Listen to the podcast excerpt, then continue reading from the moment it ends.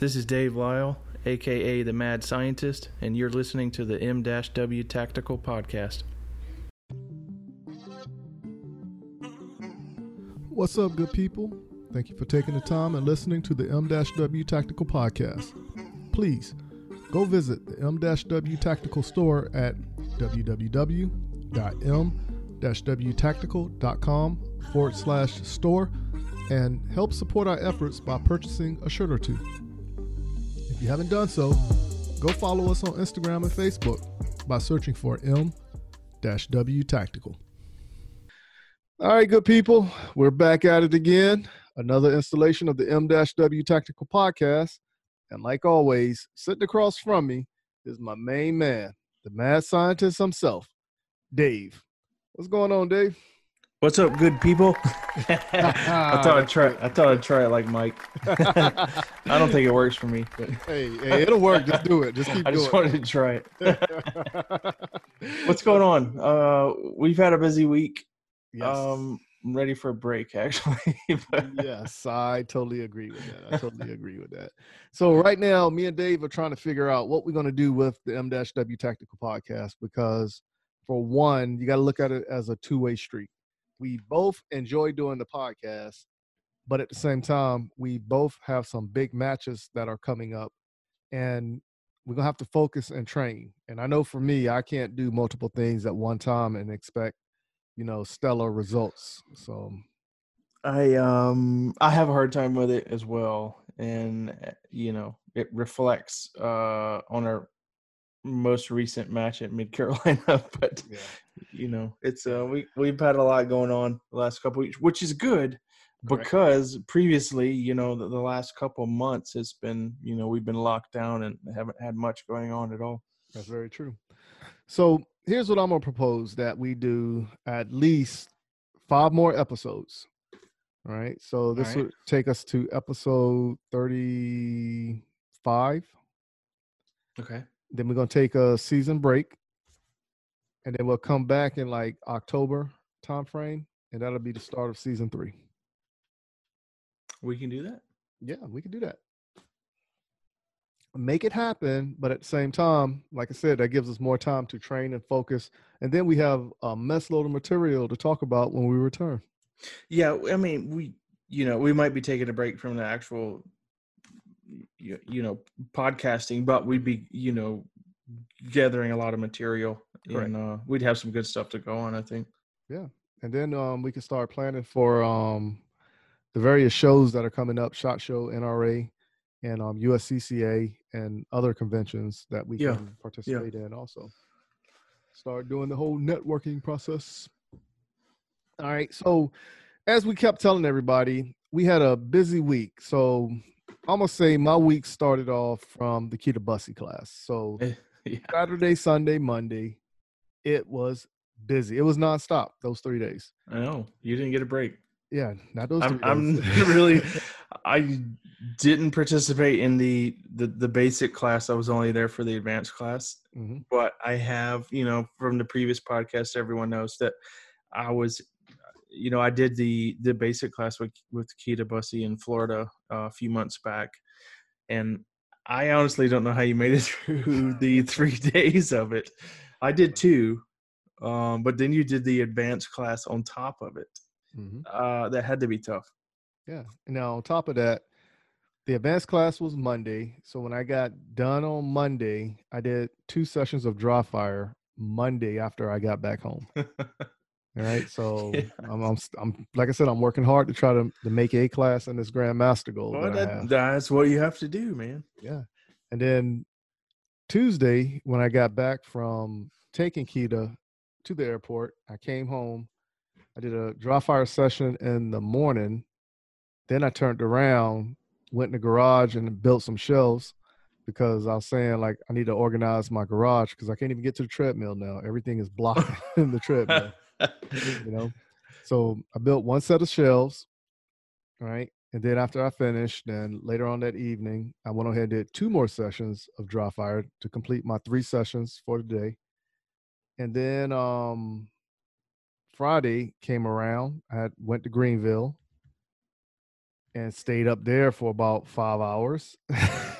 to turn around to come back to the Mid Carolina match that was taking place Saturday.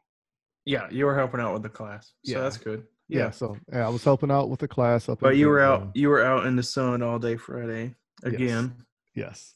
So then turned around, woke up the next morning, six o'clock, to get ready for the Mid Carolina match. Then I get to the range. I'm happy to be at the range because I'm like, okay, it's time to shoot, time to focus. I'm gonna show everybody this crouching tiger, hidden dragon I've been working on for the past couple months. And turn around, I forgot my knee brace. I forgot my fan. I forgot you name it, I forgot it. You know what I'm saying?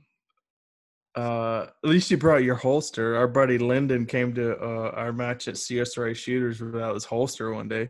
Yes. Yes. I remember that. I remember that. but uh, yeah, man. You, um, sometimes it gets tough. Well, you, you get busy, Right. you get all this other stuff going on, and and you're out there in the heat every day, just trying to survive. You know, for the most part. Mm. Uh, sometimes you forget things. Yeah. But um one thing we did during the week that I think was a great turnout um, for such short notice. And I just wanted to really do this just to say thank you to the people who was listening and um, who support us, you know, through the podcast and on Instagram and Facebook. Um, just a little giveaway.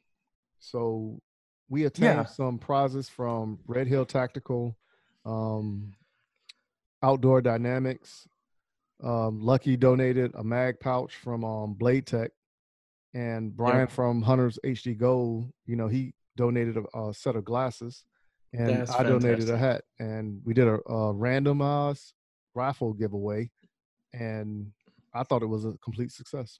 So it it really did, you know, it, we had a decent turnout with it on on such a short notice. I thought it went really well, and I I really appreciate everyone that you know participated in it, Right. and uh, I hope everyone got you know that participated that it won got a little benefit out of it. We saw a couple guys at the match Yes. um, Saturday that uh, won some some of the prizes, and one guy that wasn't even shooting the match came you know came out to just pick up his prize. So I thought that was really cool.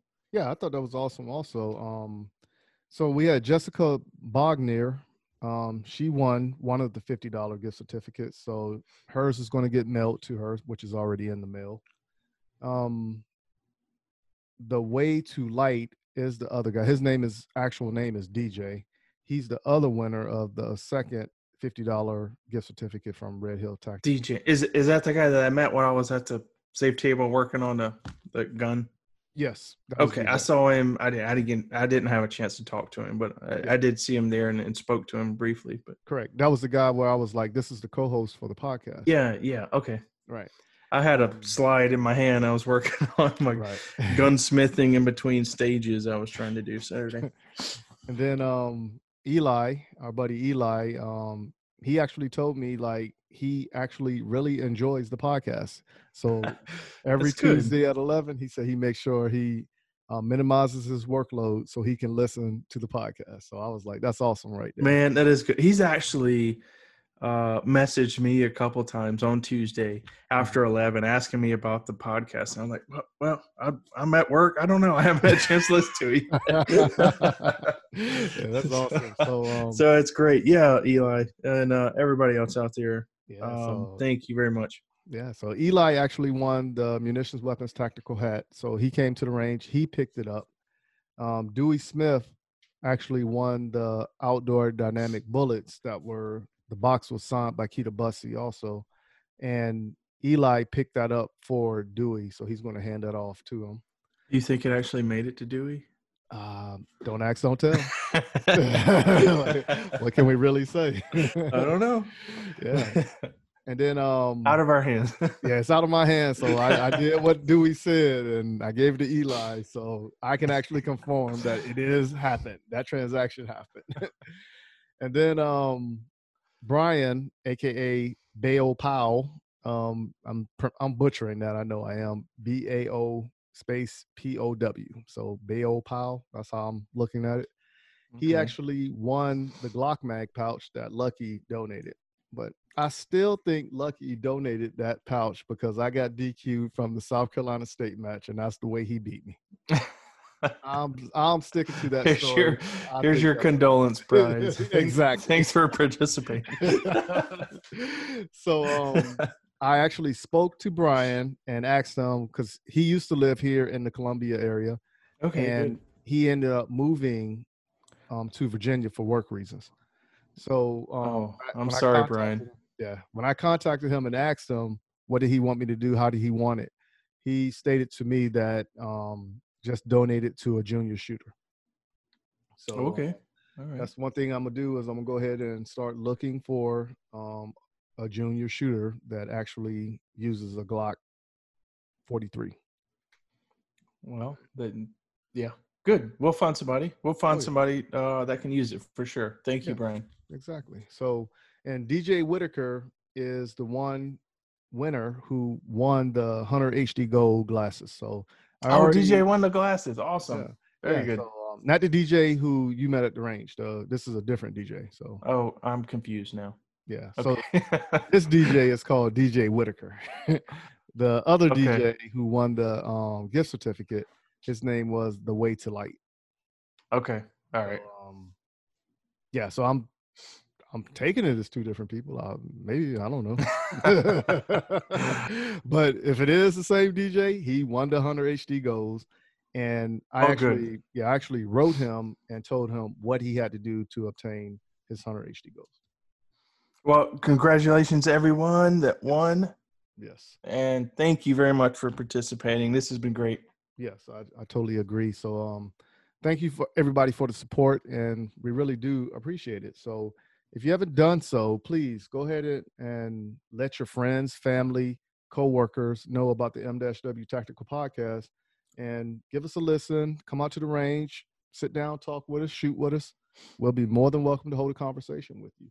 Um, if you like, we would appreciate it if you head on over to Facebook and look up M-W Tactical like, follow, subscribe, and do the same thing for um, CSRA shooters, also on Facebook. Like, follow, and subscribe. And while you're at it, head on over to Instagram and look up at Munitions Weapons Tactical, and follow me on there. And do the same thing with at CSRA shooters. And you can follow our journey in the world of USPSA competition shooting and see the progress we're making, both good and bad. Stay in your seats and here are a few words from our sponsors. JM4 Tactical has developed a state of the art polymer holster that will quickly become your go to holster. With high quality Hermann Oak leather securely sewn to the interior of the molded outer Boltaron shell, your draw becomes silent and no more scratches up and down your firearm.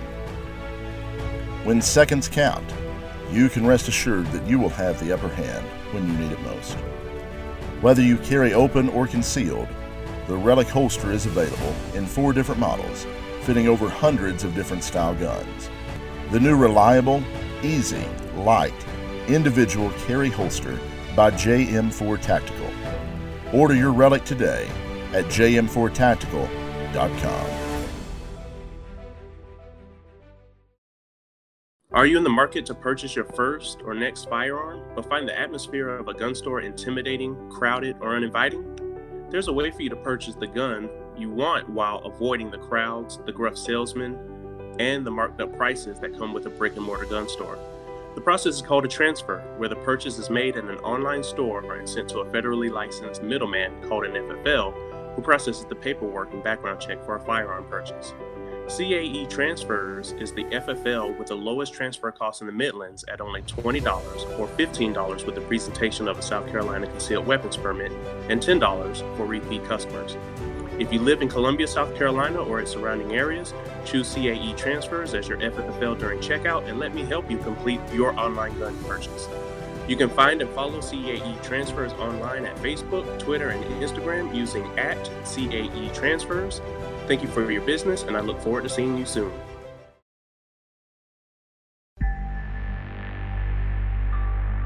The Gun Cleaners.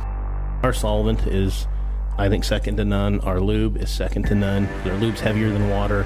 which is just a huge thing. People don't really put a lot of thought into that, just how huge that is to have on your gun, especially if you concealed carry.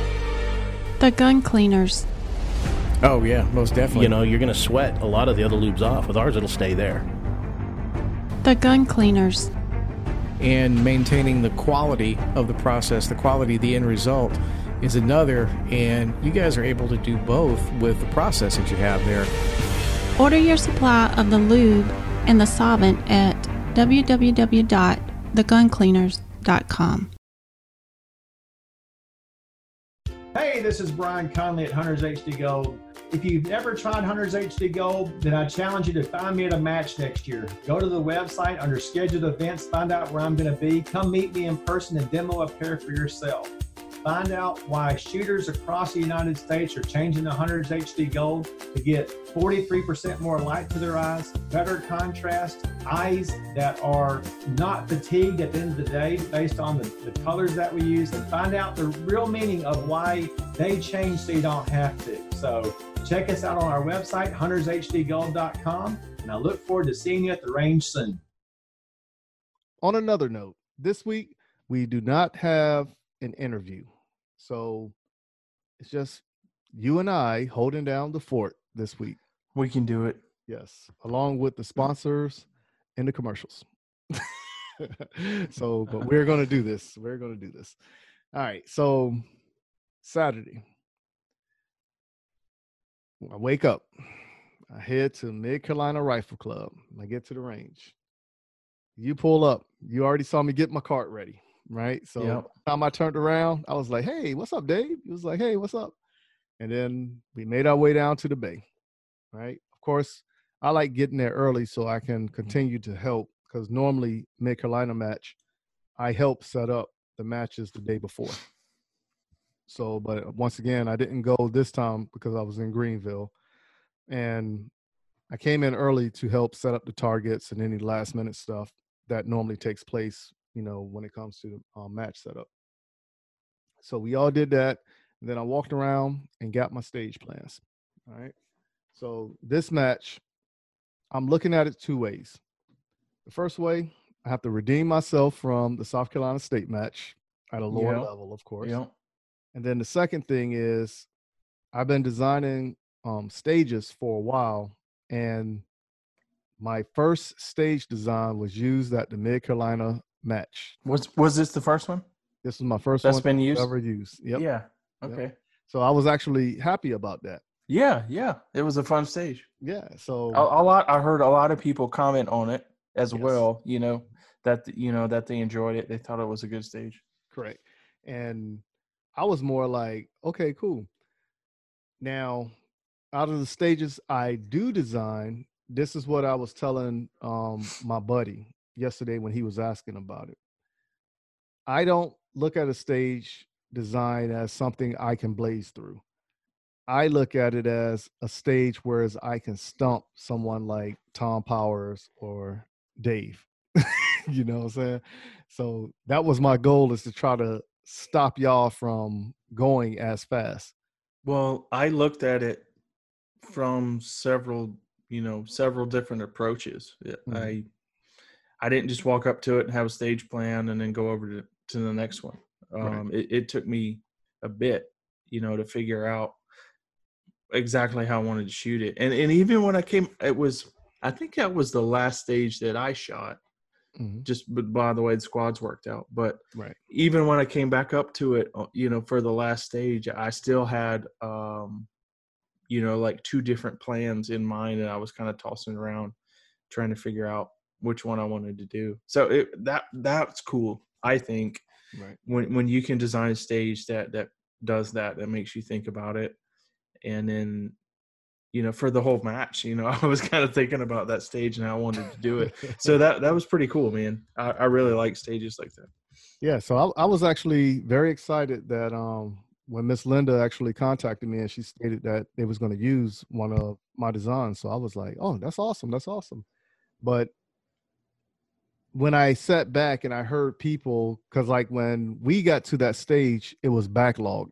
So we had to wait for the other squad to completely finish. So to actually watch a squad talk about it and then a group yeah. of people trying to figure out how to do it nobody knew I designed it until the end.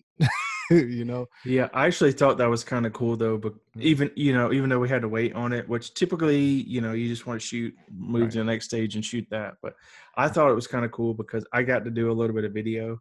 Right. Um, while we were waiting, I I got to record some of our CSRA shooters, Right.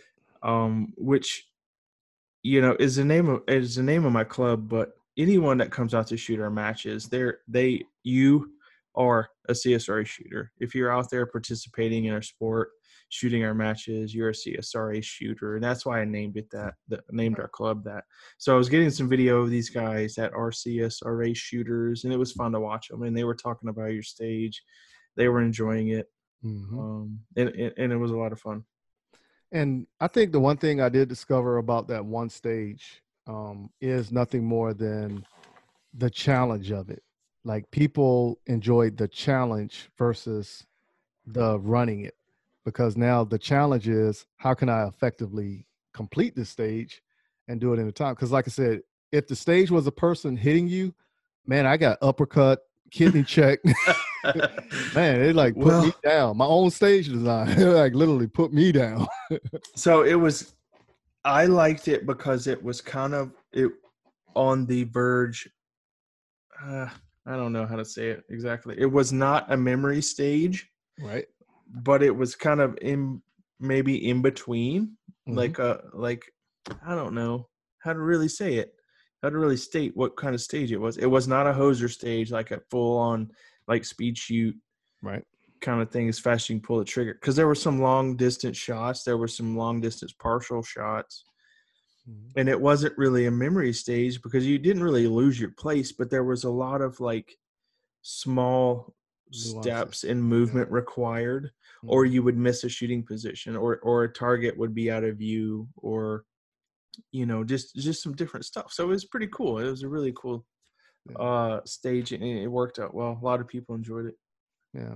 So on that one also, I noticed that a lot of people when they missed their step, you always heard the oh man or oh you know what I'm saying when they overstepped it or forgot the transition or something. So I was Oh, like, well, it's so easy to do, and, and I was walking through trying to trying to just get my steps perfect because it was really like it wasn't even like a full step in some instances. It was just like half a step. If you stepped a Mhm. little bit too far one way or a little bit too far the other way, the targets were gone. You couldn't see them, and you'd have to get back, you know, step back or, or, or lean over real hard or, or, or something. It, it was an interesting stage.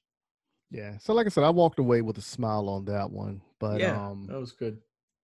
outside of that stage, well, honestly, the whole match, the one stage I thought was the more fun was stage one.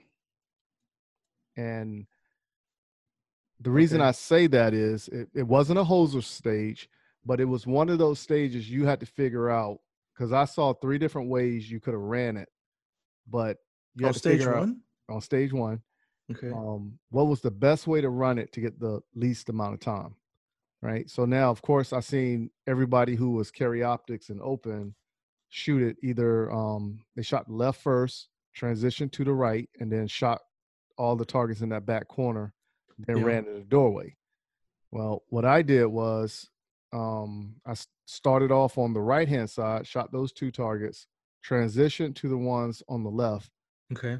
ran to the doorway, shot all those, and then those two that when you first come in, I shot those on the retreat. Did a reload because that put me at 20 right there. And then when I transitioned, and then I took out the ones from the closer to the, On the the far right corner. yeah from the in the right corner, but closer to the wall that I can get to the fault line. Hmm, that's interesting. Was that because of your uh, magazine capacity? Yeah, because my, my magazines were only 20. And then, of course, I barneyed up, at 21. And um, the way I did it, like shooting the left and the right and then going to the port, that put me at exactly 20. Okay. But because I was there, that's why I went ahead and as I was retreating, did the reload traverse. And my time was like 18 seconds. And somebody who was on my level, I saw them do it in 17 seconds. okay. You know what I'm saying? So, I you were right like- there with them. So Yeah. yeah. So I was like, okay, maybe if I would have grunted a little bit harder or took a faster step, it might Well, have been that- 17. That's a really. I didn't even look at the stage like that. Mhm. Um, that's a really interesting stage plan you had. But if you're within a second, you know, of of, of uh, another shooter at your level, that's that's pretty cool. That's really interesting. Yeah. So the reason I stopped looking at the way we do stage planning, the way we do it, it was a conversation we had about two months ago, and we was talking about um, weaknesses. And this was when we was in your garage. It was either at CSRA or at your in your garage. Yeah. And you had actually stated to me, um, you can't do what other people do, right? Like for instance, you know, you got a bad knee, so your stage plan has to work around your capabilities of movement if your knee is hurting that day or if it's feeling good that day. And I was like, okay, that's that's a good way to look at it. And that's how I look at it now. So I just do my stage planning, which complements the way I move. Yeah, I remember talking to you about. I think, excuse me. I think we were in the in the garage. I was working on some like one yours or uh, Coach B's gun. Right. Um, but you know, a lot of the training that we've been doing with Kita Bussy has kind of showed that you know a similar thing that um, the important part of your stage plan is the execution. Right. Um, I mean, you can't have some ridiculous stage plan where you're like running around walls or, or you know just doing something completely out of the ordinary. But if you have a stage plan that works to you know your skills, um, generally it's gonna as long as you execute it correctly, You're gonna be there at the same you know at ev- everyone else at your same level. Right. Um, no Oh. matter if you start from the left side of the stage or the right side of the stage, you, you execute it correctly. You know that stage plan was the best one for you. Right. Now, stage two, that was the interesting one. That was the one that had uh, you had to um, start straddling the start stick Yeah, with the yeah, triangle. So I was debating seriously doing the whole zigzag motion. So you know, like how everybody went to the left first, and then they came back to the right, and then they Yeah. shot the the back target on the right hand side, and then the forward target on the right hand side. that's what I did. Of course, run up there to the box, reload it, and then shoot everything on the back wall.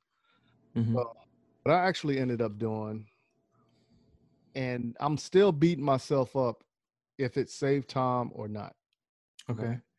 So I took off to the left corner, took out the two targets or the four targets on the left hand side, and then I just traversed back to the right and took out the two targets that was in the back, ran across and did that one target that was forward on the right hand side, and then continued my movement, did a reload, and then took out everything on the back side. So I've a seen a minute. couple How- people do it my way, but then all right. So the way you did it, I take out one run. So when you took off to the left, right, you took Yeah. out those four targets. Yep. Now from that point, you ran back across and took out the other four targets. Right. All right. So what I did was on the initial run, I took out the four targets on the left, traversed to the right, and took out the two back targets that was closer to the You crowd. just you just transitioned over there without moving. Correct. And then I ran across and did the other two targets, taking off to the box. Okay. Okay. I got you now. Yeah. So Uh, I don't was, know. yeah, and that was my whole debate. Like, okay, should I, shouldn't I? You know what I'm saying? So, in one way, I was looking at it as, okay, that's one less thing I got to do when I get over there. And the other side of it is, well, you're already going that direction, so why not do it? You know, So saying? One of the things that um, I learned, well, maybe I knew about it already, but I, I witnessed recently was at in Kita's advanced movement training class last Monday. Mhm. It was during that two three hour period and when you were at, when you had to take a break and go back home. right. Um, we were working on some lateral movement. and We had a drill to where we had, um, I don't know, maybe six or eight targets that were set up where we were moving laterally and uh, just just engaging these targets. And, and it was on the clock. We were trying to time it, and so you could get through this this lateral movement as, as quick as possible. The the hits weren't as critical um, during this drill because we were just trying to work on speed, right, movement. Um, so I ran through it. Um, Jessica Hook ran through it. We were about the same time, eight seconds or something like that. Mm-hmm. And um, uh, Keita ran through it at six seconds. I was like, what? and she asked me, I was looking at the clock, like as soon as she finished, I was looking at the timer and it was six seconds. And she looked at it and she was like, well, how did I do that? She was asking me, like, how did I do that? And you're shooting open. I was like, I don't know. How did you do that? How'd you beat me by two seconds on this silly stage? Uh-huh. And uh, she ran up and got a lot closer to the targets and kept moving and got as close as she could to these targets. You the way it was set up, you could get really close to these targets. They were all hidden behind barrels as you're moving laterally. Right. But you could really get up close to these things, uh, close to the targets um, as you were shooting them. The first time I did it, I stayed a little bit further back. I don't know why. I just felt like mm, it, you know you could see the targets a little bit quicker mm-hmm. because you stayed a little further back. The angles were just you know as such to where you could actually the targets became visible a little bit earlier right than if you were up you know closer to them to where you had to you know run across the barrels but because i was further back i was having to shoot slower to to get good hits got it yeah so I did it again after she ran it. I was like, "Yes, this little blonde-haired girl is not shooting a production gun. It's not going to beat me." So I did. so I ran it again, and uh, you know, I had six. I was in there like six seconds something. But that was one of the things that really made me realize that. Well, I need to get, if I can, if you have a choice, get closer to the targets because you'll be able to shoot them faster. Even though you know, you know, there's there's more movement involved if you you know push your movement a little faster. Right. I real i cut two seconds off of that one little drill we were doing just by getting up closer to the targets. Oh wow. Okay. Yeah so like i said uh, you got to show me that one so we can well it was i did i yeah i'll show you. I mean i didn't realize it either and it was a similar instance to, i think could have been for this stage to where you were thinking about would it make sense to transition across to take these two farther shots on on these two targets or run across and get closer to them you know and it's something that you may not really know until you put it on the on the timer. Right. So the next stage was classifier hijinks and um man i let myself down on that one and i did too yeah. So my whole thing was I, I hit one no shoot, and that one no shoot got me because I realized this is a classifier. You have to do it under 10 seconds to be even getting close to your goal in a sense of speaking. So I did it in like 8.93 seconds. So I was like, oh yeah, I'm good, I'm good. And as we are walking down and you was actually the RO and you was calling out the scores. And then next thing you know, that last target, hit the no shoot, and I was like, yeah, that blew it right there. so, well, on such a short stage like a yeah. classifier, any any little slip up just blows the whole thing. Yeah, and I, I felt good. Everything felt good. Um, pulling the trigger, the movement, and I was like, oh yeah, look at this, look at this. I'm starting off low. Watch me move. I was I was happy walking down there, and then the no shoot. I was like, well, guess what? I still uh, move good. I still shot it. good. exactly. Well, you know, that's a great way to look at it, though. If you if you can look at and see your movement, feel mm like your movement was good, and you know your shots were good. One snuck snuck in there to the no shoot zone, and you know, mm if you can pull some positives out of it, that's good. I have yeah. a hard time with it because I don't know. I think it's my uh my struggle with my self image that um Steve Anderson and I are working on. I'm trying to help my increase my self image. I shot a decent score on it, but it was a it was a low masterclass score, which I don't need because I'm trying to get into the GM level. So that low masterclass score is going to stick with me, you know, throughout my next six classifiers. Um, I don't know. I don't know really know how to think about that. Um, it was a decent score for me, Right. but it needs work. So, Yeah. I- Yeah, that's, one way, that's one way to look at it. So you got to analyze it. Stay in your seats, and here are a few words from our sponsors. I'm Jason Pratt, Masterclass USPSA shooter, owner of Brass Monkey Bullets. If you're interested in competition bullets, visit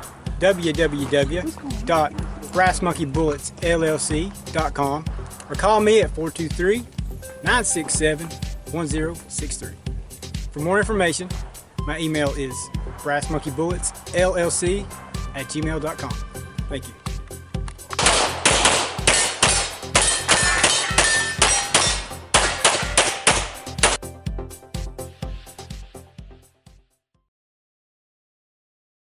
Hey, this is Brian Conley at Hunters HD Gold. If you've never tried Hunters HD Gold, then I challenge you to find me at a match next year. Go to the website under scheduled events, find out where I'm going to be. Come meet me in person and demo a pair for yourself.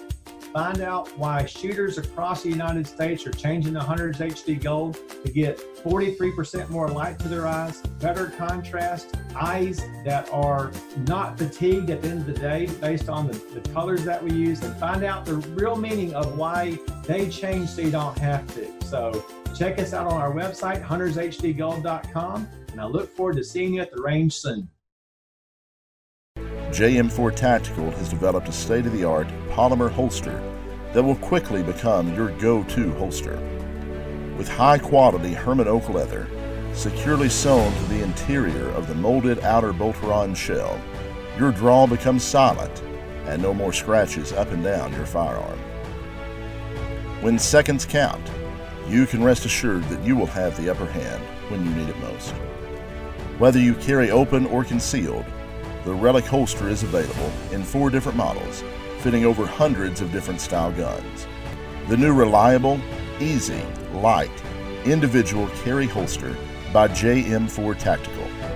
Order your Relic today at jm4tactical.com.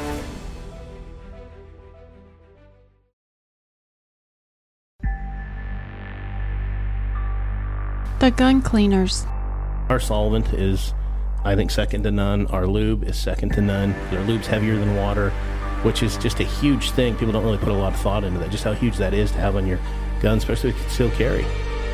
The Gun Cleaners. Oh yeah, most definitely. You know, you're going to sweat a lot of the other lubes off. With ours, it'll stay there. The Gun Cleaners. and maintaining the quality of the process, the quality of the end result is another. And you guys are able to do both with the process that you have there. Order your supply of the lube and the solvent at www.theguncleaners.com. Then the next stage was my stage, the stage that I designed, and we already talked about that one. And then the next stage was the stage we actually started on, which was um, Bay Five, you know, and Yeah. that was a pretty interesting one as well. And when I originally looked at the stage, I'm sitting there like, man, I don't like shooting through the port because I got to squat down for one, you know. So and- there, there was a barrel in there, right? That you yes, potentially, you know, could shoot through. Right. So I was like, oh man. But when I started doing my stage, you know, walkthrough and everything, I was like, hold on, I ain't even got to use that. you know what I'm saying? So I feel two stages were set up like that, whereas it had like a deterrent that you didn't have to use that kind of faked you out and kind of forced you to go there. So someone with more experience would be like, okay, I don't have to use that if I don't if it's not needed. Whereas somebody who is new to shooting, they would probably just go to it because they see it and say, okay, it's there, I have to use it. Yeah, it could be. And it might make sense for a low capacity shooter, like a uh, single stack. or revolver shooter, maybe. Mm-hmm. I don't know. I didn't really look at the stage from that. I have a hard time looking at it from a low cap uh, perspective, but Right. it might have made sense just to go to that barrel in the middle of the stage to shoot. Uh, you know, if you were having to throw in a reload to and working yourself toward the middle of the stage. I don't know.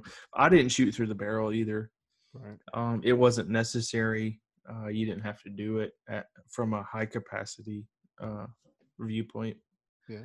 So now, even looking at it, whereas if you did shoot through the barrel, and then I actually seen two different ways of running that stage, and well, two Yeah. two different ways that stood out to me. There were some options, yeah. Yeah, and I'm, I'm pretty sure there was other ways you could have ran it that I didn't see, but um, the way Mike Fritz ran it, I think y'all pretty much no, you didn't run it the same because he started off on the right hand side. You started on the left hand side. Yeah, I started on the left. Yeah, so the way he did it, I was like, oh man, I didn't even see it like that. And pretty much what he did, it was like two steps, right? And then he swept it, of course. But I believe one target gave him a hard time. He took quite a few, um, like a long time to engage it because I think the no shoot was blocking it at the angle he was standing at. You know, Uh, yeah, so there were some, I don't know what you call those, like solitary no shoots right? that were, you know, separate from from other targets. Mhm. Those are, man, I don't know. I like to try to avoid those at my matches that I run because it cause it can cause a lot of difficulty with scoring. Right. um most of the time ROs are walking through they're looking at the targets that you shoot. They're looking for holes in the target and if you were to pick up a, a hole in this no shoot that's away you know standing 10 feet away from your uh hmm from your shoot targets you might not see that hole or it might not get pasted and then the next shooter comes up somebody sees it and it might get blamed on the next shooter so it's Right. I don't. There's a lot of potential for uh for error there when you have just static, uh no shoot targets out in the middle of the stage. But we didn't have any trouble with our squad as far as I know um, when it comes to that. But um, it it was an interesting stage still. Yeah. I just I like to tr- try to stay away from that kind of that kind of stage design. Yeah, and like I said, the way you looked at it, far as it could be a scoring issue, I didn't even observe it from that standpoint either. You know, Well, you, yeah, and I, I know what you're saying about the shoot throughs and the points and how it can deduct from you and everything, but I just didn't look at it from that stand. I was mainly looking at it. Okay, where can I get the better angle shots at? yeah, yeah. that's how I looked at it. From from a shooter's perspective, it doesn't really matter. You, you know, you're looking at the shoot targets. You're looking at what you have to engage and what's available. Mm-hmm. But I try to also, you know, I have to look at everything from a match director standpoint with the CSRA shooter stuff that we do, Right. and that's just something that I noticed and something that I've seen um, give give people a lot of trouble at, at matches. Um, you have a, a, a penalty target that's 10 feet away from a scoring target you're not going to always walk up and look at that penalty target first. Uh, you should if your stage is set up that way but you have a bunch of different ROs coming through and and at a level one match you know you've got ROs for every squad and different ROs it can cause some trouble. It's I don't know that it did in this scenario but it can. It, it's Right. just uh, I try to avoid it if I- if possible I got you. I got you. So now stage six, the final stage. Um now I heard some people talk about how stage six always kind of looks the same and it's always like the same shooting style. But the one thing about basics, it you have to limit your options because of how the berm is, and on the other side of the berm, it's um a housing area right there. so yeah, this one's pretty. You pretty much have like two two walls of of a berm that you can really shoot into. right. So like if you're looking at it, it's either the back berm or the left berm as you're looking Yeah. at it. You But in- shoot into the right berm. I thought this one was different. I thought it, it felt different anyway because you had the, the shooting boxes that they had set up. Yeah. So it, it challenged you to the point, and I'm sitting there looking like, okay, I'm looking at it like stage five. I'm like, okay, why is this other shooting area with the fault line and the walls right here? And that's when I asked you, do you think they put this here for single stack and production by them being low So capacity? so help that big uh rectangular area on the on the inner right side. correct. Yeah, I don't know. Actually, I was standing there looking at that too. I was like, Mm. I don't know. Why is this even here? Why is Yeah. this here? I don't know. Maybe it would allow an option for a low capacity shooter. I'm not sure. Um, Yeah. I couldn't make that dec- the interpretation either. I looked at it. Um, it didn't seem like it needed to be there. Mhm. Maybe it was just something that they had set up, and then they ended up changing the stage a little bit, and then they just left it. I don't know. I don't know why that was there, but it did give you an option. It, if- it it did, but I was like, I figured that was a waste of time. I, too unnecessary. I, I don't know. It seemed like a waste of time to me too, but it was there. It was somewhere else you could shoot from. Yeah. But um the way I did like it was taking off from the start box because you started it was three um shooting boxes for I guess you could say three different arrays. So Yeah. Starting outside of the shooting box, you know, you had to step into the shooting box and take your first um six shots, two per target, and one was a partial that was pretty much only the head exposed, head and shoulder exposed, and then the other two. And then after that, it was two targets in the next box and then two targets in the next box. So I seen a lot of people actually get in the box, stop, shoot, look, and then take off. Whereas somebody like you, you had one foot in and you kind of grazed through it, like pushing on to the next one. Well, I heard a lot of discussion about that too, and that's another instance where I like to get closer to the targets if I can. And that gave you an option to get closer to the targets. It's yeah, it really did. I don't. It's there's no. I don't know. I mean, you cannot engage a target at the same speed from five yards as you can from 15 yards. Exactly. Um, no matter how you know how good you are, you're you're always going to be slower at 15 yards than you are at five yards. And that stage design gave you the option to get up to like five yards from the target right. and I don't. It just, I don't. That made sense to me. Just get closer to, to the target. Now, I don't know if you remember this or not on stage six, but you was ROing when I was running that Yeah. stage. And I felt like everything was flowing so good from the start box to the third box. I almost forgot to reload going into the final port before you get to the door. you know? Oh, I, I didn't recognize that. No. Yeah, man, I was like, oh man, that felt so good, felt so smooth. And I'm telling myself, like, good job, good job. so man, that's I've, I've heard of that happening so often. Bill Bill Baker, I sometimes listens to the show. He tells me that a lot when he's he's tell, told me a couple times he's looking at a plate rack. He's running a plate plate rack, and he's like, ding ding ding ding. Oh man, those first four plates went down so easy. And then he's like, miss miss on the last two. So it's you, your mind get, gets gets in your way sometimes. Your your thoughts do. Yeah so um on that stage also um i had one mike on it but to let everybody know i did have two shots on paper on every target except one shot didn't break the perf and if it would have broke the perf i would have had the delta but the I remember that one. Dang it, I had to call that one. yeah so it was the- on there. You had a hole in the target, yeah. but it didn't wasn't in the scoring zone. And i was working on that quad eye technique on that one it just didn't move far enough over with the No, gun So you guys that, that know about that technique from Keita's classes, man, it's it's it's amazing when it works, but it is difficult. I Yes. work on it every day, yeah um, trying to make it better, make it you know work better for me. Right. So, um, but those were the six stages um, that took place at Mid Carolina, and once again, it was another fun match. It was. It was great. We had great weather. We had uh Miss Linda bought us some new tents for shade. We set up tents in the morning. Everyone had shade on all the stages. We had water. Right. Um we, we shot uh AM PM sessions again. Um as far as I know, everything went great. We had a good time.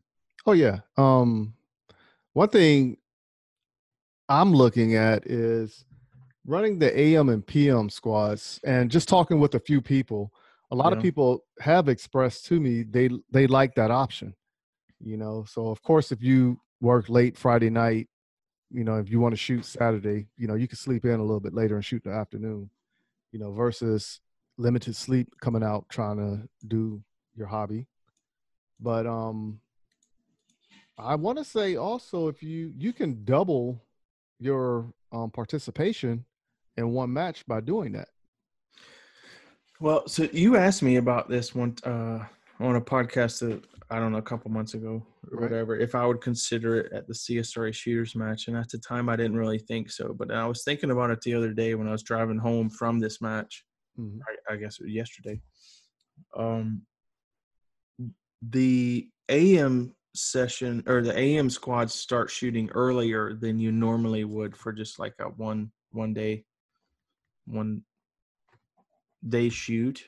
Right. Uh, Um, I didn't say that correctly. One squad, you know, shooting the full day. Right. Um, so my concern was that I would be at the range longer for the for Saturday. You know, at at, at my club match, I would be there longer. But um, you know, thinking about it again, I don't think I really would be there any longer Yeah. because if you have you know if you double up your squad numbers where you have 12 13 people on a squad uh, you know you're there till i don't know just whatever. We had uh we were there till two three o'clock or so i guess the last time. Last last match ran really well. But anyway if you're starting earlier um you know with smaller squads you run through the stages quicker. So you start the second squad earlier and they're going to run through the the stages quicker so you're really not i don't think you're really going to be there any longer if you're looking at it from the whole day perspective Yeah. So when we um actually did it last month with MCRC, what actually ended up taking place, a normal match, I remember leaving about two o'clock, two, three o'clock, something like Yeah. that.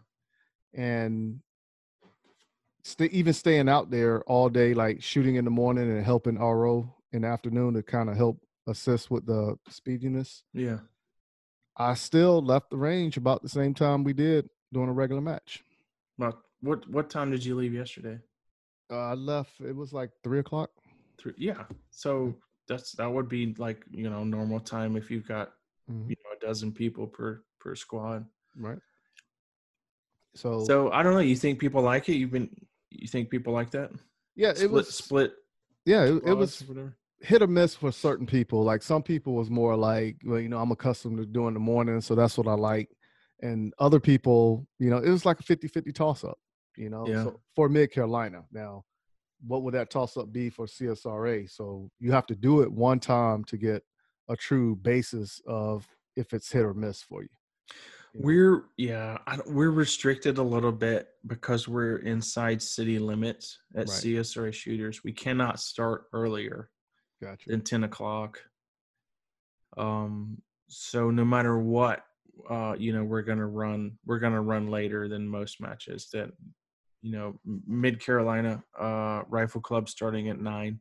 I think is that right? At nine when they're doing the in the summer Correct. and uh, Pinetucky Gun Club starting at nine in the summer.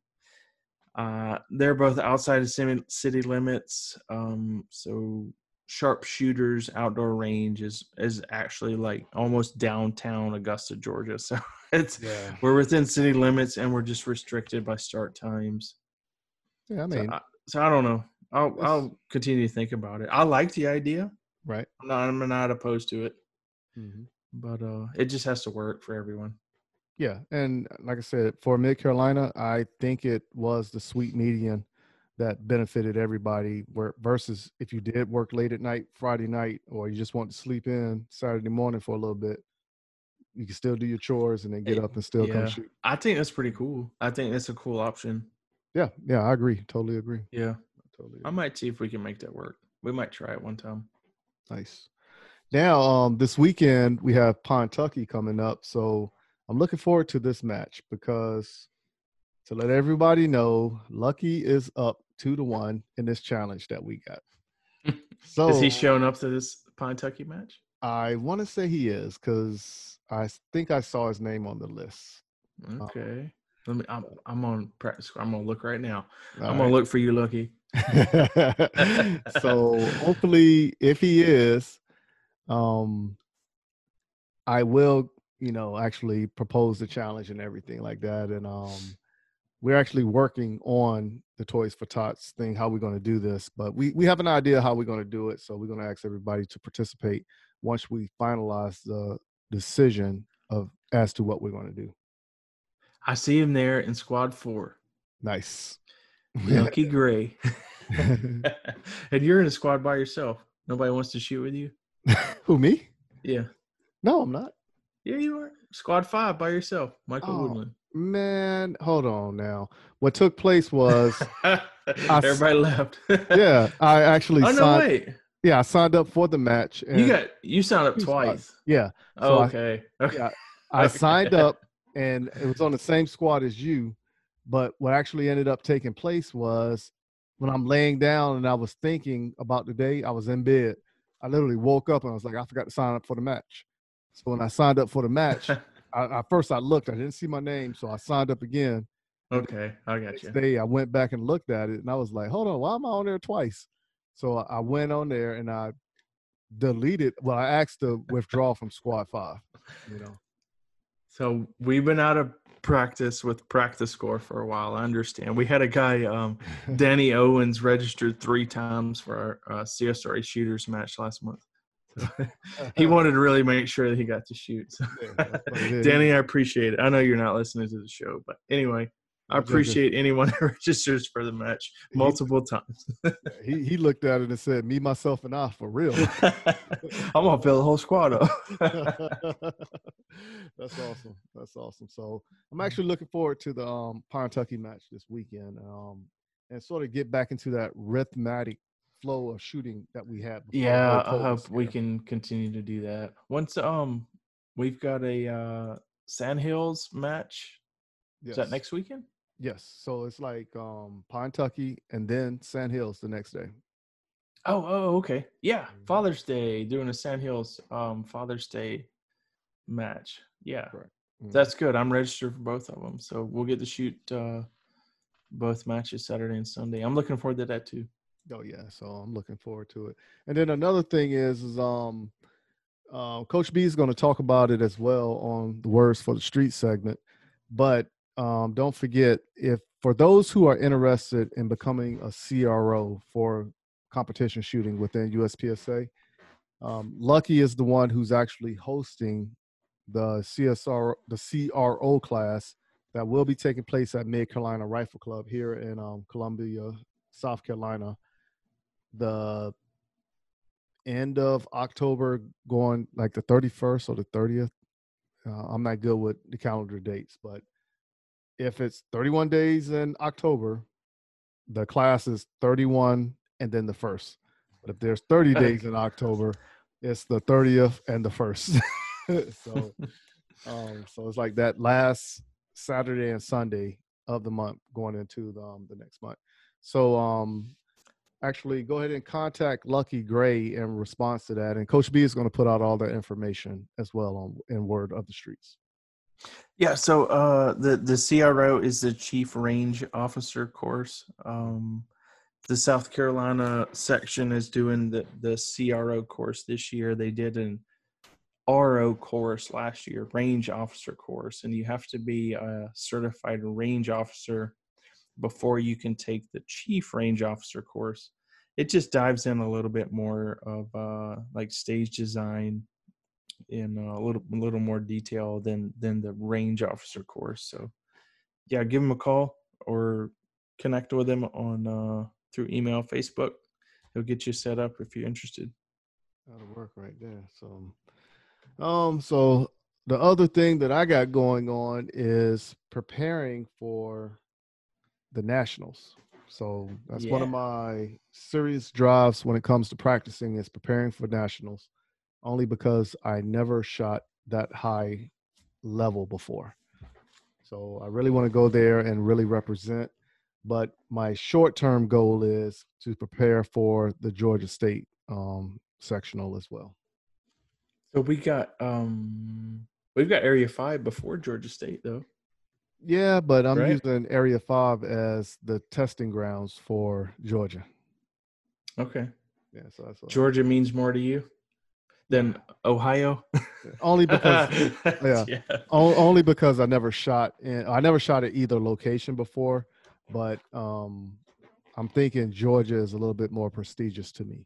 You know, because no, that that's good. home. It, it means yeah, it means something to you. The, I I've never shot Area Five match either. I'm looking forward to it. Right. I've been wanting to try to shoot some different area matches. Um, so we've got. Uh, are you shooting Area Six in August? Yes. Yeah. So we've got that one coming up next, not next month, August. Um, so we'll be doing that one before. That's in Florida in August. So if we survive that, then we'll get to shoot Area Five after, after that. I'm not so sure we'll survive, but we'll, you know, Man, I'm already at the point of dehydration. I feel it just thinking about it. Yeah, yeah, heat just thinking about August in Florida. Makes me dehydrated. Yeah, this this heat is something else though, man. it it just uh it was scheduled for spring and it got pushed back because of the uh the pandemic issues and but uh we're gonna we're gonna try a couple different area matches this year we've got the georgia state match and then the race gun nationals in the end of the year Yep, that's it. And like I said, I am looking forward to it. I'm really looking forward to it. yeah it's gonna be a lot of fun But another thing that I'm actually looking forward to as well is actually getting out here and just doing practice because uh, I'm ready to try to peel back the onion for the next level just through practice. So I yes, I'm.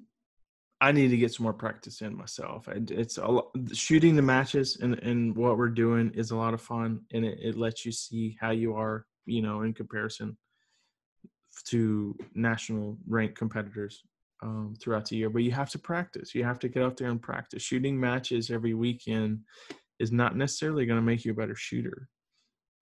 Um, it, it might, you know, to to a certain extent, um, slowly, but you really need to get out and, and to the range, you know, on your own or, or with a, a shooting partner or something and focus on these drills and focus on different, um, different things you're having trouble with at matches. Um, I used to go to, go to a match, a local match and, and at the end of the match, I'd find one thing that, that I struggled with at that match and now would take that to practice, you know, the following week Right. whatever it was i would i would go work on that for that week and um, try not to try to overcome that as an issue and, and, and make it you know to where it was something that didn't show up again as, as a problem Now, did you see vast re- results when you did that?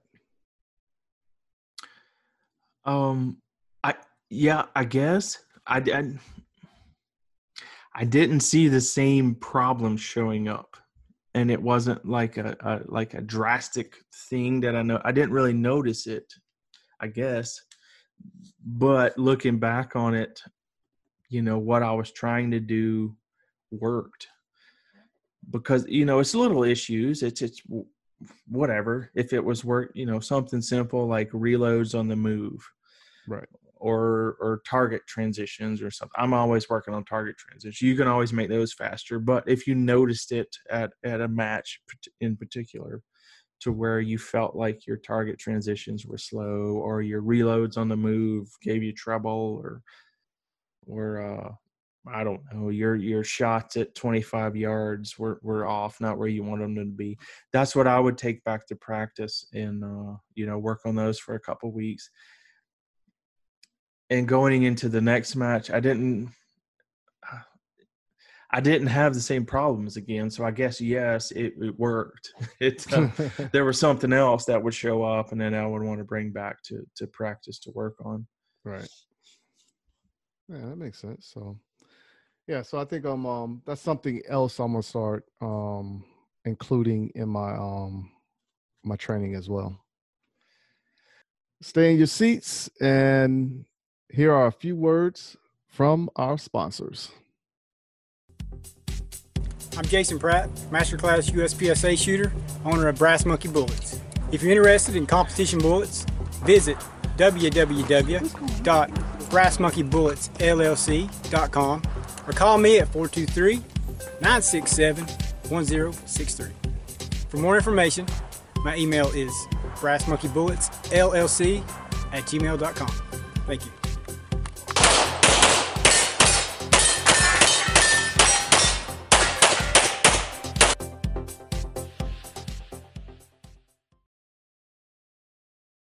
Hey, this is Brian Conley at Hunters HD Gold.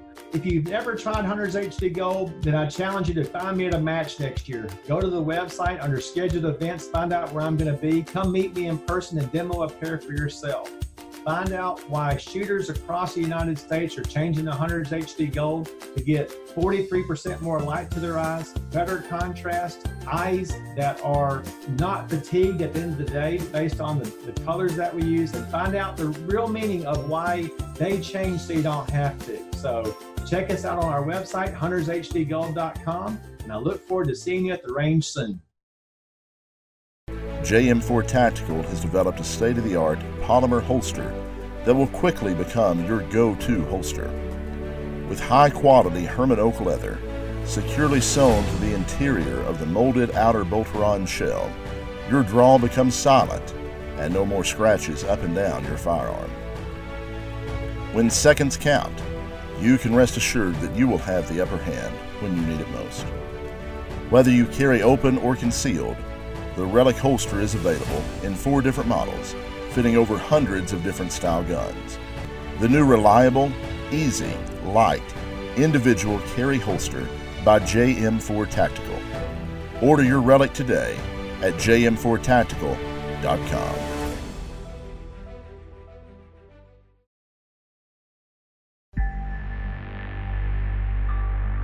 The Gun Cleaners. Our solvent is, I think, second to none. Our lube is second to none. Our lube's heavier than water, which is just a huge thing. People don't really put a lot of thought into that, just how huge that is to have on your gun, especially with still carry. The Gun Cleaners. Oh yeah, most definitely. You know, you're going to sweat a lot of the other lubes off. With ours, it'll stay there. The Gun Cleaners. and maintaining the quality of the process, the quality of the end result is another. And you guys are able to do both with the process that you have there. Order your supply of the lube and the solvent at www.theguncleaners.com. Are you in the market to purchase your first or next firearm, but find the atmosphere of a gun store intimidating, crowded, or uninviting? There's a way for you to purchase the gun you want while avoiding the crowds, the gruff salesmen, and the marked up prices that come with a brick and mortar gun store. The process is called a transfer, where the purchase is made in an online store and sent to a federally licensed middleman called an FFL, who processes the paperwork and background check for a firearm purchase. CAE Transfers is the FFL with the lowest transfer cost in the Midlands at only $20 or $15 with the presentation of a South Carolina concealed weapons permit and $10 for repeat customers. If you live in Columbia, South Carolina or its surrounding areas, choose CAE Transfers as your FFL during checkout and let me help you complete your online gun purchase.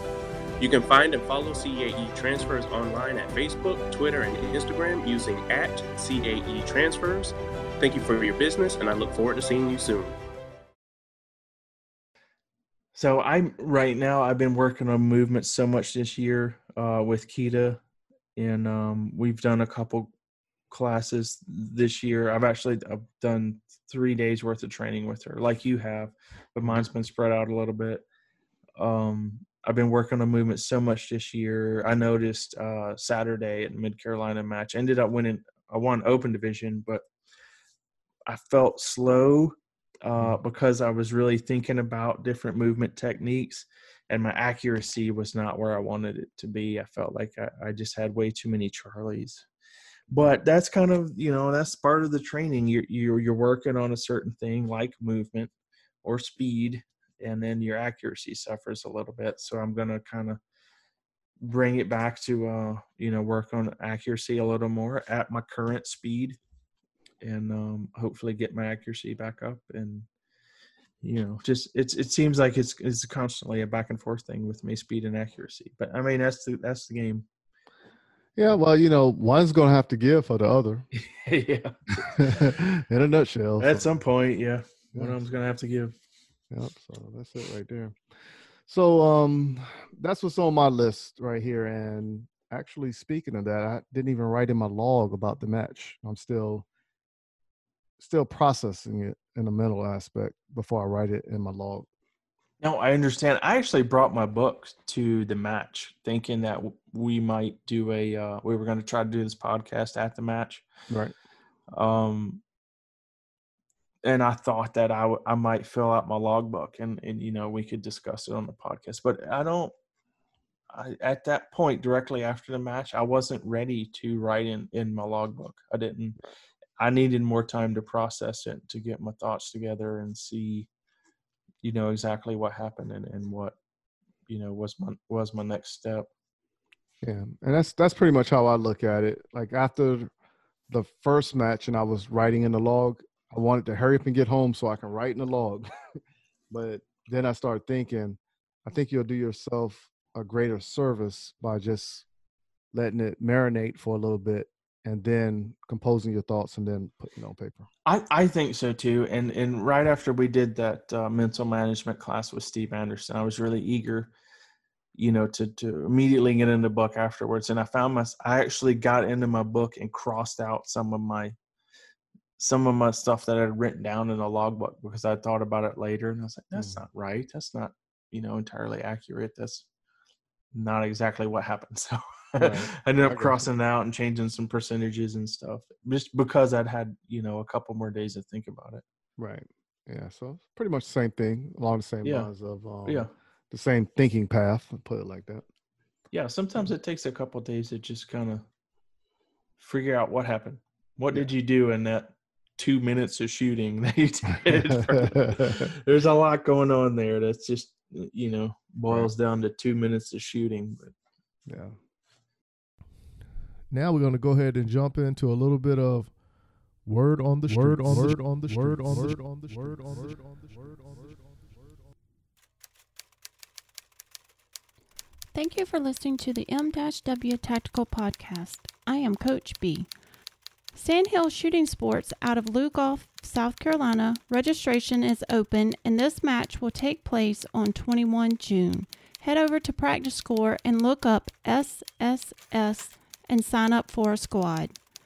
Registration is also open for CSRA in Augusta, Georgia. This match is taking place on 27 June.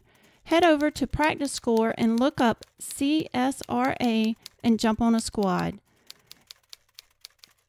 If you listen to the show regularly, then you know Lucky Gray of Lucky Shot Firearms and Michael Woodland of M-W Tactical have a healthy competition going on leading up to the Mid Carolina Toys for Tots match taking place in November of this year.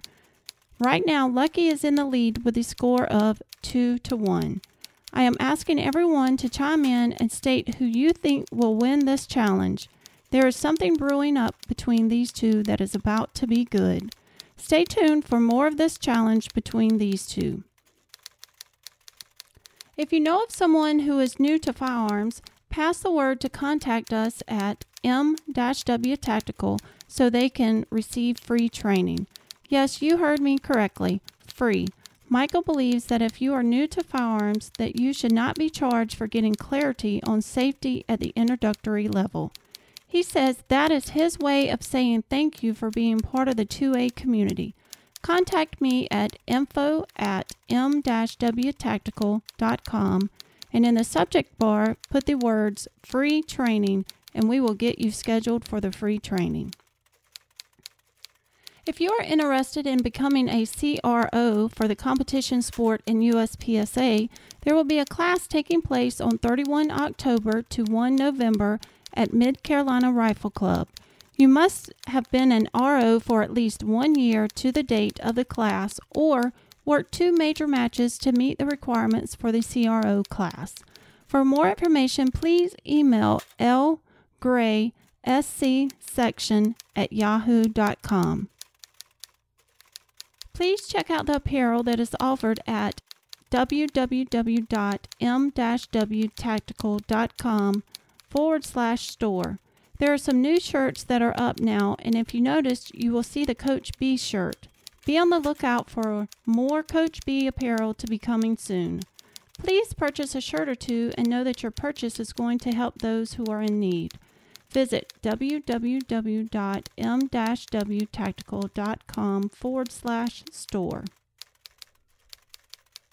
For those who would like for your information of your shooting event to be featured on the M-W Tactical podcast, send me an email at info at m-wtactical.com and in the subject line put word on the streets so we can inform those who listen to our show. There is no charge for the bulletin to let others know what is going on in the shooting community. Please be safe.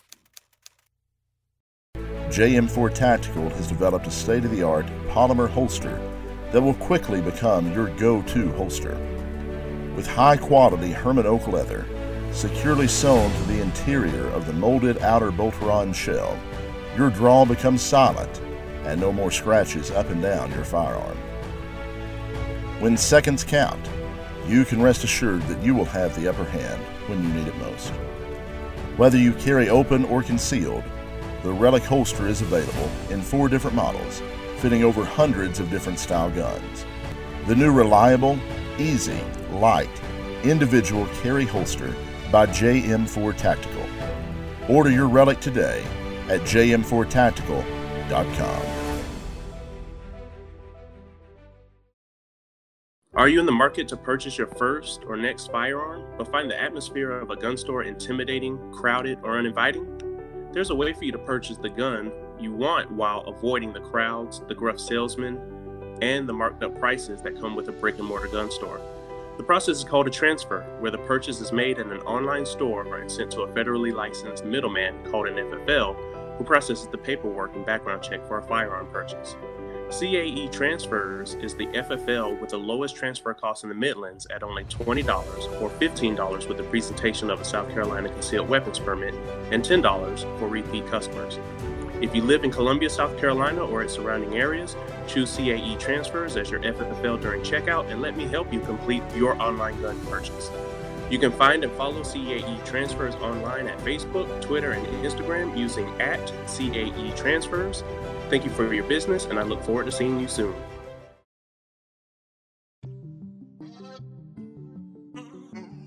What's up, good people? Thank you for taking the time and listening to the M-W Tactical Podcast. Please go visit the M-W Tactical store at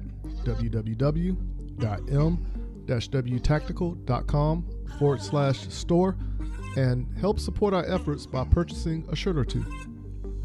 If you haven't done so, go follow us on Instagram and Facebook by searching for M-W Tactical.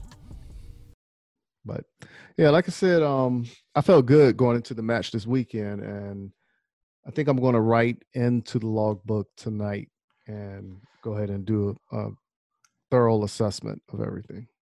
So I I felt slow shooting the match. I felt really slow.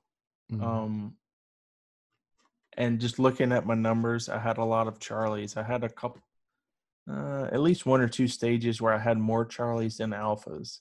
And I Mhm. don't like to see that. That's not you know, that's Not not, your ha- yeah, that's not your norm. that's not what I need to do. I, I ended up shooting 91% of points, I think, Mhm. which is not terrible. But I like to see, you know, myself around 93, 94% of points. No, I got you. Um, you know, so I left some points out there. I felt slow. Um, so it wasn't terrible. I, you know, I had one penalty, Mhm. uh, one penalty hit on a on a no shoot target. I just barely split the perf. I still got the, the alpha scoring hit, but it split the perf, and I got the got the penalty on the no shoot. But Right. nothing terribly, you know, awful happened. But it it needs work. Right.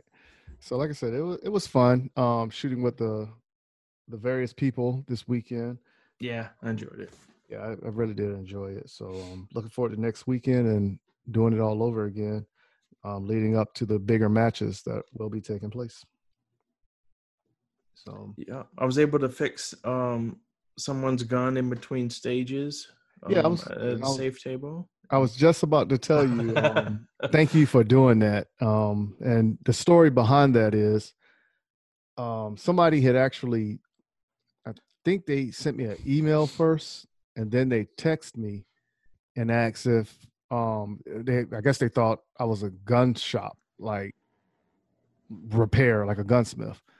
And I I wrote back and I was like, I don't know who this person is, but okay, what's going on with the gun? And the way they explained it, and I was like, okay, sounds like a spring issue, but um, bring it to the range tomorrow. I'll look at it and see if it's something I can do. And then when I actually looked at it, I was like, "Oh, this is mangled. I don't know what's going on here." I didn't know what was going on at first either. Yeah.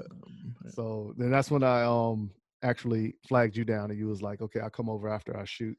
So um, like I said, once again, man, I really do appreciate you helping somebody who I didn't even know that just Yeah, no, that's great, man. That's I love doing that stuff. I'm I'm glad I was able to uh, get her straightened out with her gun. yeah. So Got, um, got her gun running again.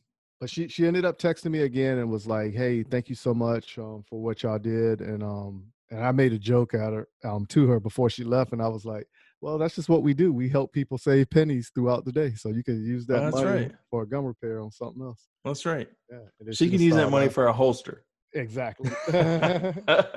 She's a holster. so I actually I ended up sending her the information um to look up for holsters for her gun. oh, And, good. um, yeah, and then she like she she wrote back and said thank you for everything, and um she really did appreciate it. Good, good. And I can't remember her name either. So Uh, Ivory. Ivory, yep, that's what she said. Yep. Yep. So I'm usually terrible with names. I have no idea why I remembered her name.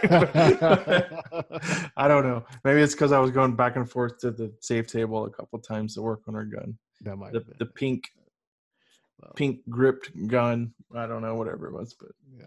we got it running again, and she was thankful. So I'm glad we were able to do that for her. Oh yeah, yeah. So like I said, um, I really do appreciate you doing that. Um, just helping out a total stranger that I didn't even know. Somebody just hit me out of the blue, so I was like, yeah, come on to the range. Yeah, but that's cool, man. I mean, that that is what we do.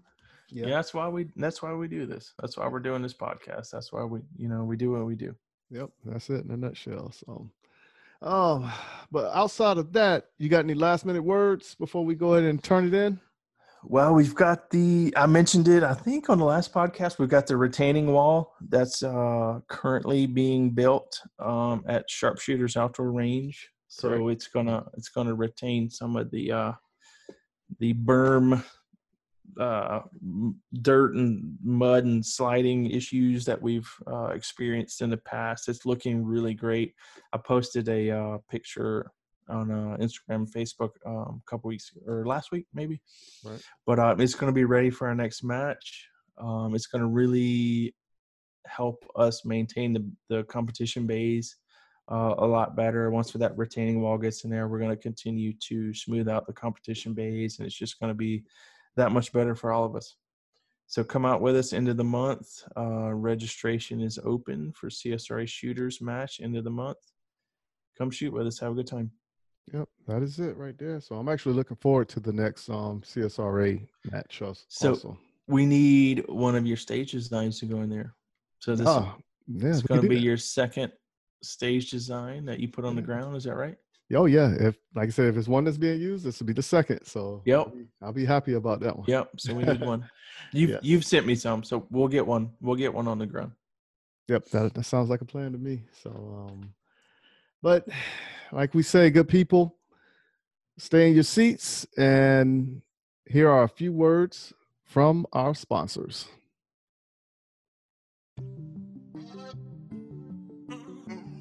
What's up, good people? Thank you for taking the time and listening to the M-W Tactical Podcast. Please go visit the M-W Tactical store at www.m-wtactical.com forward slash store and help support our efforts by purchasing a shirt or two. If you haven't done so, go follow us on Instagram and Facebook by searching for M-W Tactical. Are you in the market to purchase your first or next firearm, but find the atmosphere of a gun store intimidating, crowded, or uninviting? There's a way for you to purchase the gun you want while avoiding the crowds, the gruff salesmen, and the marked up prices that come with a brick and mortar gun store. The process is called a transfer, where the purchase is made in an online store and sent to a federally licensed middleman called an FFL, who processes the paperwork and background check for a firearm purchase. CAE Transfers is the FFL with the lowest transfer cost in the Midlands at only $20 or $15 with the presentation of a South Carolina concealed weapons permit and $10 for repeat customers. If you live in Columbia, South Carolina or its surrounding areas, choose CAE Transfers as your FFL during checkout and let me help you complete your online gun purchase. You can find and follow CAE Transfers online at Facebook, Twitter, and Instagram using at CAE Transfers. Thank you for your business, and I look forward to seeing you soon.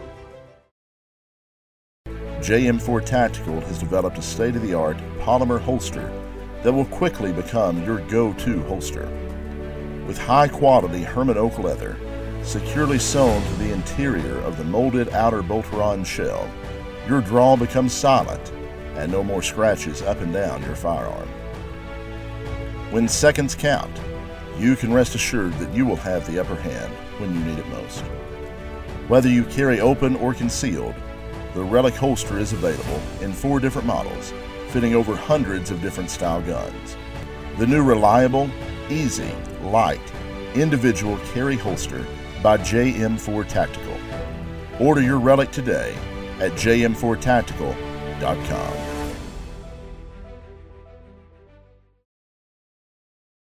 Hey, this is Brian Conley at Hunters HD Gold. If you've never tried Hunters HD Gold, then I challenge you to find me at a match next year. Go to the website under scheduled events, find out where I'm going to be. Come meet me in person and demo a pair for yourself. Find out why shooters across the United States are changing to Hunters HD Gold to get 43% more light to their eyes, better contrast, eyes that are not fatigued at the end of the day based on the, the colors that we use, and find out the real meaning of why they change so you don't have to. So check us out on our website, huntershdgold.com, and I look forward to seeing you at the range soon. The gun cleaners. Our solvent is, I think, second to none. Our lube is second to none. Our lube's heavier than water, which is just a huge thing. People don't really put a lot of thought into that, just how huge that is to have on your gun, especially concealed carry. The gun cleaners. Oh yeah, most definitely. You know, you're going to sweat a lot of the other lubes off. With ours, it'll stay there. The gun cleaners. and maintaining the quality of the process, the quality of the end result is another. And you guys are able to do both with the process that you have there. Order your supply of the lube and the solvent at www.theguncleaners.com. Thank you for taking the time to hang out with us on the M-W Tactical Podcast. Remember, a new podcast comes out every Tuesday. If you cannot wait for Tuesday, go and listen to past episodes to catch up on what you missed.